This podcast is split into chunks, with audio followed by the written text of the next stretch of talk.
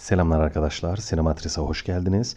Bu haftaki programımızda oyunculuk mesleğini konuşacağız arkadaşlar. Sinema dünyasının vazgeçilmez parçalarından bir tanesi. Sinemanın görünen yüzü, sinemanın gülen yüzü, ağlayan yüzü. Oyunculuk nedir, ne değildir, nasıl bir şeydir, geçmişte nasıldı, bugün nasıl?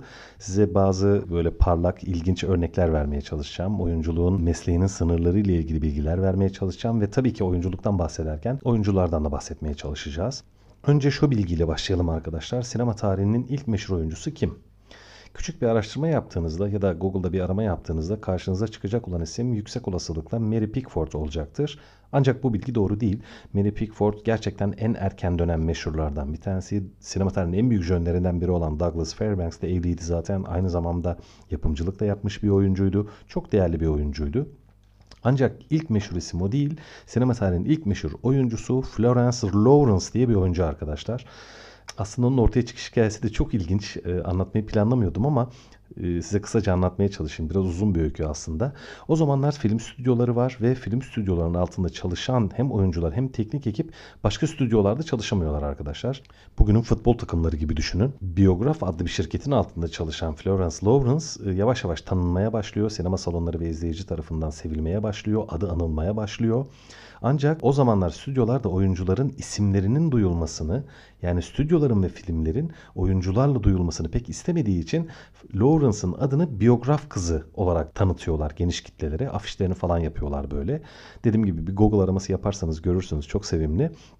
Ve o zamanın en parlak, en güçlü yapımcılarından bir tanesi olan Carl Lam'le biyograf kızının Florence Lawrence'ın gördüğü ilgiyi fark edip kendisine orada aldığı ücretten çok daha fazlasını teklif edip onu kendi şirketine transfer ediyor. Ancak o zaman için bu hiç hoş karşılanan bir durum değil. Sektörde tepki gösterilebilecek bir durum bu.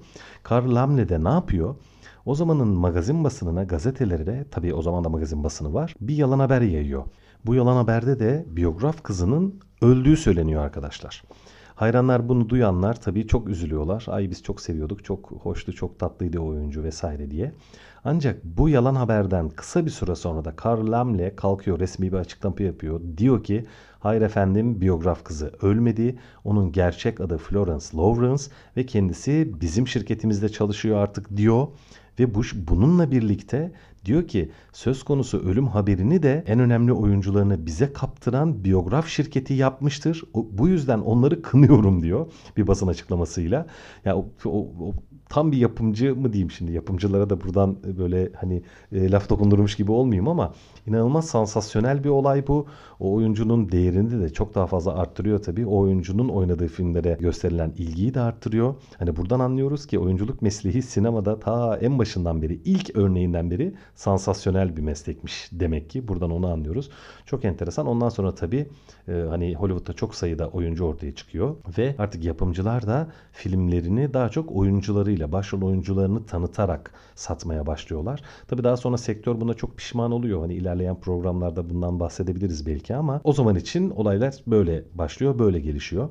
Evet arkadaşlar aslında bu doğru. Çok geniş kitleler e, sinema tarihi boyunca hep oyunculara ilgi duymuştur. Oyunculara hayranlık duymuştur ve oyuncuları da filmleri seçerken en öncelikli kriter olarak alır. Çok geniş kitleler. Bundan dolayı oyuncular da çok para kazanırlar. Çok sansasyoneldir hayatları. Geniş kitleler onları tanırlar, severler ve oyuncular artık markaya dönüşmüşlerdir. Bu işin magazin tarafını bir kenara bırakırsak, teknik olarak oyunculuk mesleğine bakarsak temel olarak iki farklı oyunculuk anlayışından bahsedilmiştir geçmişten beri. Biri metot oyunculuğu, bir tanesi de karakter oyunculuğu. Ne demek bunlar? Çok kısaca söylemeye çalışayım size. Metot oyunculuğu bir oyuncunun herhangi bir karakteri kendisine yakışan, kendisinin daha doğru ve rahat biçimde uygulayabildiği, yapabildiği biçimde oynaması demek arkadaşlar. Yani bir oyuncunun bir karakteri kendi oyunculuk anlayışına, kendi yüzüne, sesine, beden diline uydurarak oynaması anlamına geliyor. Bunun e, sinema tarihinde e, çok güçlü, çok böyle anıt niteliğinde temsilcileri var. Marlon Brando bunların bir tanesi. Al Pacino, Robert De Niro gibi çok sevdiğimiz oyuncular metot oyunculuğunun bayağı böyle kaleleri konumunda. Mesela hani Al Pacino ister polis oynasın, ister mafya babasını oynasın. Böyle ciddi, karizmatik, sinirli adamı oynar. Hani hep bakışları bellidir. E, böyle el hareketleri, beden dili çoğunlukla birbirine yakındır. Hani farklı karakterleri oynuyor gibi görünse de. İşin karşı tarafında da karakter oyunculuğu var. Karakter oyunculuğuysa bir oyuncunun herhangi bir karaktere hem davranış hem yüz, beden hem de tavır olarak tam olarak bürünmesidir arkadaşlar. Yani oyuncunun karaktere dönüşmesidir. Çok ciddi yüz ve bedensel değişimler geçiren oyuncular daha çok karakter oyunculuğuna yakındır. Örneğin Daniel Day-Lewis karakter oyunculuğunu en iyi yapan oyunculardan bir tanesi. Tom Hanks birçok rolü için öyledir. Yenilerden Christine Bale'i örnek verebiliriz sanırım. Christine Bale gerçekten çok iyi bir oyuncu. Çok sarsıcı performanslar gösterdi. Sinema tarihinin bir rol için en fazla kilo değişikliğine uğrayan oyuncusu Christine Bale arkadaşlar. Onun da çok ilginç bir hikayesi var. E, Makinist diye bir film var. Belki izlemişsinizdir. İyi bir psikolojik gerilim filmi. E, senaryoda ölümcül zayıflıkta, yanlış hatırlamıyorsam karakterin adı Trevor'dı. Ölümcül zayıflıkta diye anılıyor. Bu işte rol teklif ediliyor Christine Bale'e. Senaryo okuyor. Tamam çok beğendim diyor. İşte ne zaman atıyorum 8 ay sonra çekimler başlayacak. Tamam o zaman görüşürüz. Hadi kendine iyi bak. Ayrılıyorlar. E, yönetmenlerle yapımcılarla Christine Bale. Aradan zaman geçiyor. Çekimler için uçağa biniyor Christine Bale. Filmin çekimlerine geliyor. Uçaktan bir iniyor. 31 kilo vermiş. Yapımcılar, e, yönetmenlerle ilgili yapılan röportajlarda, film üzerine yazılan şeylerde bu anlatılmıştı. Ya yani inanamamıştım ben duyduğumda. Hiç kimse Christine Bale'e kilo ver dememiş. Yapımcılar ve yönetmenler söz konusu o ölümcül zayıflığı bayağı efektle falan yapmayı düşünmüşler böyle. E, Christine Bale'i öyle görünce şok olmuşlar yani inanamamışlar. Sormuşlar ne yaptın sen ya nasıl yaptın? e, yemedim demiş. Yani bu, bu, bu kadar basit yemedim. 31 kilo korkmuşlar yani hani böyle görünce tanıyamamışlar falan. Dediğim gibi efekt de yapmayı düşünüyorlarmış onun bedenini, vücudunu. Ve filmi hani izleyen arkadaşlar bilir ya da diyorum izlemenizi öneririm. Güzel bir film. Orada bol bol Kristen Bale'in o gerçekten ölümcül zayıflığını böyle bol bol çekmişlerdir filmde veya bir diyorum kısacık bir Google araması yapması, yapsanız görürsünüz. Bu gerçekten karakter oyunculuğuna muhteşem örneklerden bir tanesi yani inanılmaz örneklerden bir tanesi. Bir de şundan bahsedelim mesela oyunculuk mesleğinde en önemli kıstaslardan bir tanesi yani oyuncu olduğunu iddia eden e, oyuncuların rüştünü ispat etme yöntemi arkadaşlar aslında komedidir. Yani bir oyuncu komik olamadığı takdirde bir komedi rolünde, komik bir rolde başarılı olmadığı takdirde genel olarak camiada başarılı bir oyuncu olarak kabul edilmez. Komediyi yapabilmesi lazım yani bir oyuncunun. Ve aynı zamanda bir oyunculuk sinemadan da önce var olmuş bir meslek olarak tiyatroda da oyunculuk çok çok önemli. Ve aslında tiyatro oyunculuğu ile sinema oyunculuğu arasında da belirgin farklar var. Bunlara da çok kısaca bahsedeyim size. E, tiyatroda neticede oyuncuya her zaman izleyici belli bir uzaklıktan bakıyor değil mi? Yani yakınına girmiyoruz. Belli bir uzaklıktan aynı şekilde izliyoruz. Onun için tiyatro oyuncularının hem bedenlerini hem yüzlerini hem de ses tonlarını biraz daha böyle büyük, biraz daha yüksek, biraz abartılı kullanmaları genellikle istenmiştir. İstene gelmiştir geçmişten beri. Ancak sinemada bu baya kötü oluyor. Yani neticede sinemada kamera açıları değişiyor. Kameranın ölçeği değişiyor. Oyuncuya daha yakın ya da daha uzak olabiliyorsunuz. O nedenle oyuncu abartılı oynadığı takdirde sık sık sektörde söylenir. Hani tiyatro oyuncusu gibi çok abartılı oynuyor böyle. Tiyatrodan mı gelme bu gibi böyle bazı oyuncular için bu söylenir. Yani bu tiyatrocu galiba çok böyle abartılı oynadığında. Sinemada aksine çok küçük küçük oynanması istenir. Hem yüz olarak hem beden olarak hem de ses kullanımı olarak. Bir yandan da oyuncuların setteki durumları da biraz farklıdır. Bir film seti görmeyen arkadaşlar için söylüyorum. Set karma karışık, kaos dolu bir ortamdır arkadaşlar ve oyuncular atıyorum 8 saat süren bir sette muhtemelen e, yarım saat falan çalışırlar. 15 dakika falan çalışırlar en fazla. Bütün gün beklerler. Kenarda oturup canı sıkılan birçok oyuncuya rastlarsınız böyle. Al Pacino'nun bunun üzerine harika bir söylemi vardı. Yani çok para kazanıyor ya böyle meşhur oyuncular. O diyordu ki ben e, oyunculuk yaptığım anlar için değil beklediğim anlar için para alıyorum diyordu. Yani o kadar doğru bir tespit ki. Çünkü hani oyunculuk gerçekten çok da keyifli bir meslek. İnanılmaz. Ben e, şimdi profesyonel bir oyuncu değilim ama oyunculuk deneyimlerim oldu. Kısa ya da uzun metraj filmlerde, küçük rollerde amatörce oynadığım oldu. Gerçekten çok keyifli ve eğlenceli bir şey arkadaşlar. Ama beklemesi sette ya o kadar eziyet, o kadar sıkıcı bir şey ki yani sabahın 9'unda sete gelirsiniz. Oyununuz vardır diyelim hani sizin sahneniz saat 9.30'dadır veya 10'dadır. Bir prova yaparsınız, konuşursunuz, bir iki denersiniz. Tamam oldu güzel. 6 saat bekleyebilirsiniz arkadaşlar. Yani küçücük bir e, problemden dolayı sizin sahneniz çekilemez ve bütün gün sette bütün enerjiniz o çalıştığınızı da unutursunuz. Denediklerinizi de unutursunuz. Hatta yani rol arkadaşınız bile değişebilir. O sette neler olacağını kimse bilemez inanın ki. O nedenle sette beklemesi ya da setteki durumu oyuncuların biraz perişanlıktır gerçekten. Bu nedenle çok meşhur güçlü oyuncuların sette çok konforlu ortamlar aradığına dair de çok hikaye anlatılmıştır. Yani işte sette karavanım olacak, içerisi işte 26 santigrat derecede tutacak bir kliması olacak, işte kablolu yayını olacak, orada yiyecek içecek olacak, şu olacak, bu olacak falan. Ee, sette gerçekten oyuncular konforlu bir ortam isterler çünkü o uzun beklenen saatler o kadar yorucu ve can sıkıcıdır ki anlatmakla bitmez gerçekten. Sinema tarihinde filmler başrol oyuncularıyla daha çok pazarlanmaya başladıktan sonra arkadaşlar tabii oyuncular da bunu fark ediyorlar. Güçlerini fark ediyorlar. Stüdyolardan çok ciddi paralar istiyorlar ve bir yandan da sektördeki güçleri artınca biraz e, hani meşhur kaprisi, oyuncu kaprisi denir ya oyuncuların kaprisli olanları ya da kaprisli olmayanları diye böyle sınıflar tasnif edilmeye başlanıyor.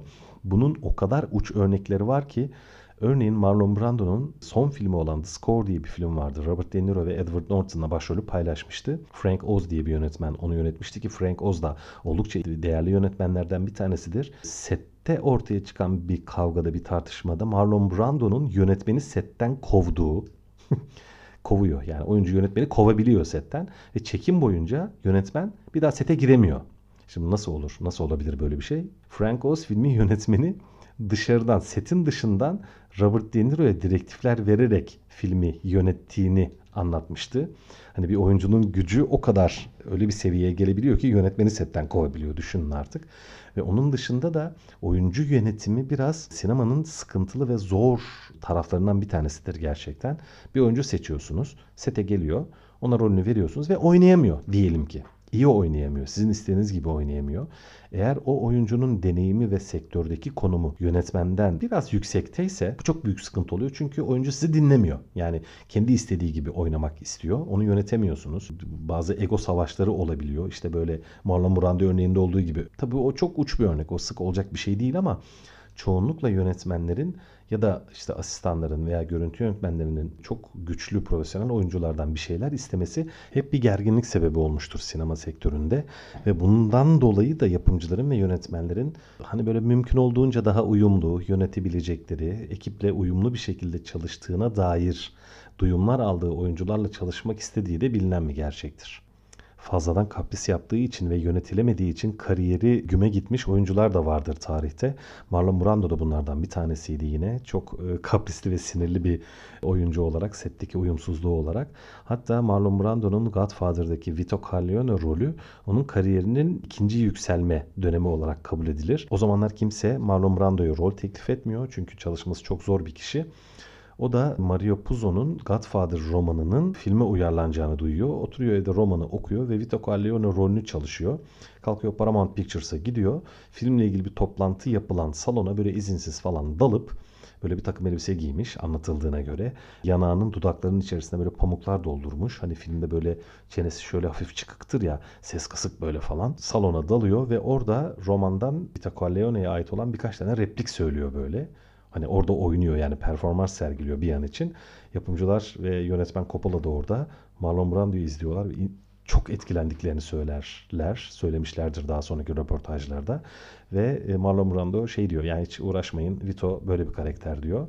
Hemen orada rolü alıyor ve tabii ki e, o, o rolle Oscar da aldı ve sinema tarihinin en unutulmaz performanslarından bir tanesini sergilemişti. İşte düşünün artık yani bu kadar kaprisli bir adam, bu kadar sinirli bir adam sinirinden kaprisinden vazgeçtiği anda sinema tarihine adını rahatça yazdırabiliyor. Ne kadar e, garip, ne kadar ironik. Tabii sinemada kapristen böyle oyunculuk mesleğinde sinirden, uyumlu çalışmadan falan bahsettik. Bunun bir gerilim yarattığından bahsettik ama oyunculardan da bir yandan o kadar farklı, o kadar sıra dışı ve zorlayıcı şeyler de isteniyor deniyor ki meslek gereği oyunculuğun değeri belki de biraz orada ortaya çıkıyor diye düşünüyorum ben arkadaşlar. Düşünün ki bir dövüş sahnesi çekeceksiniz, bir aksiyon sahnesi çekeceksiniz ya da çok karakterin acı çektiği, ızdırap çektiği bir sahne çekeceksiniz oyuncuyu perişan ediyorsunuz. Yani öyle düşünün. Sylvester Stallone'un Rocky filmi çekimlerinde bütün vücudunun haşat olduğu, iki tane kaburga kemiğinin kırıldığından falan bahsedilir mesela. Hani oyunculuk derken yetenekten, beceriden bahsediyoruz ama aynı zamanda zorlayıcı da ve cüretkar da olunması gereken bir meslek.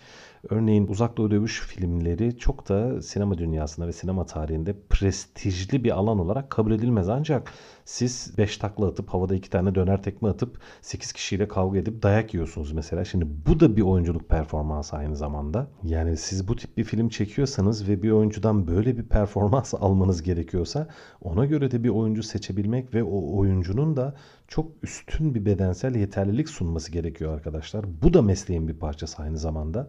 80'li 90'lı yıllarda özellikle video piyasasının patlamasıyla bu filmler çok artmıştı. Birçok dövüşçü, profesyonel dövüşçü oyunculuğa soyunmuştu mesela. Onun dışında ya işte John Claude Van Damme mesela tüm dünyada en tanınan, en bilinen bu dövüş filmleri 80'lerde 90'larda çok revaçta olan dövüş filmlerinin en önemli oyuncularından bir tanesiydi. İlerleyen yıllarda da benzer filmlerde rol aldı. Dediğimiz gibi prestijli bir oyuncu olarak kabul edilemeyebilir belki Jean-Claude Van Damme ya da işte Sylvester Stallone de bunlardan bir tanesiydi. Daha çok aksiyon filmi jönleriydi bunlar. Arnold Schwarzenegger bir başkasıydı. Steven Seagal mesela bir karate ustası olarak sinema tarihinin en böyle bilinen, sevilen oyuncularından bir tanesiydi. Bu oyuncuların hiçbirisinin Oscar'ı olmayabilir. Gerçi Stallone'nin var Rocky filmiyle yapımcı olarak almıştı yanlış hatırlamıyorsam ama oyuncu olarak söyleyeyim. Oyuncu performansları açısından sinema tarihinin prestijli oyuncuları arasında olarak anılmaz genelde bu dövüş ustaları. Ancak onlarınki de bir performanstır ve onlarınki de zordur. Siz bir dövüş filmi çekecekseniz, bir aksiyon filmi çekecekseniz bu açıdan da yeterlilik sunan oyuncularla çalışmak zorundasınız tabii ki. Bu da sektörün bir parçası. Bu da oyunculuk mesleğinin bir parçası. Ve bu bedensel yeterlilikler oyunculuk eğitiminde verilmiyor arkadaşlar bildiğimiz kadarıyla. E, konservatuvarlarda judo, tekvando ya da işte karate eğitimi verildiğini hiç zannetmiyorum ama bu da mesleğin bir parçası bahsettiğimiz gibi. Bir de şöyle bir konuya girelim. Normal şartlarda biz oyunculuk mesleği dediğimizde bir performans, bir karakteri canlandırma ya da bir role bürünebilme, kamerayı yok sayabilme gibi öncü gereklilikleri düşünüyoruz ya. Oyunculuk mesleğinin arkadaşlar en zor taraflarından bir tanesi ezber arkadaşlar. İnanın ki ezberlemek ya o kadar zor bir şey ki nasıl zor bir şey şöyle isim vermeyeyim benim bir oyuncu arkadaşım haftada 5 tiyatro oyununda oynuyordu. Bakın bunların her birinin senaryosu yani 70, 80, 90 sayfa kadar ve 50 sayfa olsa ne olur? Yani düşünün 6 oyunda oynuyorsunuz ya da 5 oyunda oynuyorsunuz. 300 sayfa ezberlemek zorundasınız. Bir düşünsenize 300 sayfayı ezberle ve bu tiyatro yani sinemada değil hani çıkıp bayağı performans sergiliyorsunuz. Hani tekleme şansınız yok, unutma hakkınız yok. Sahnedesiniz yani hani bir çekimi tekrar yapma şansınız yok.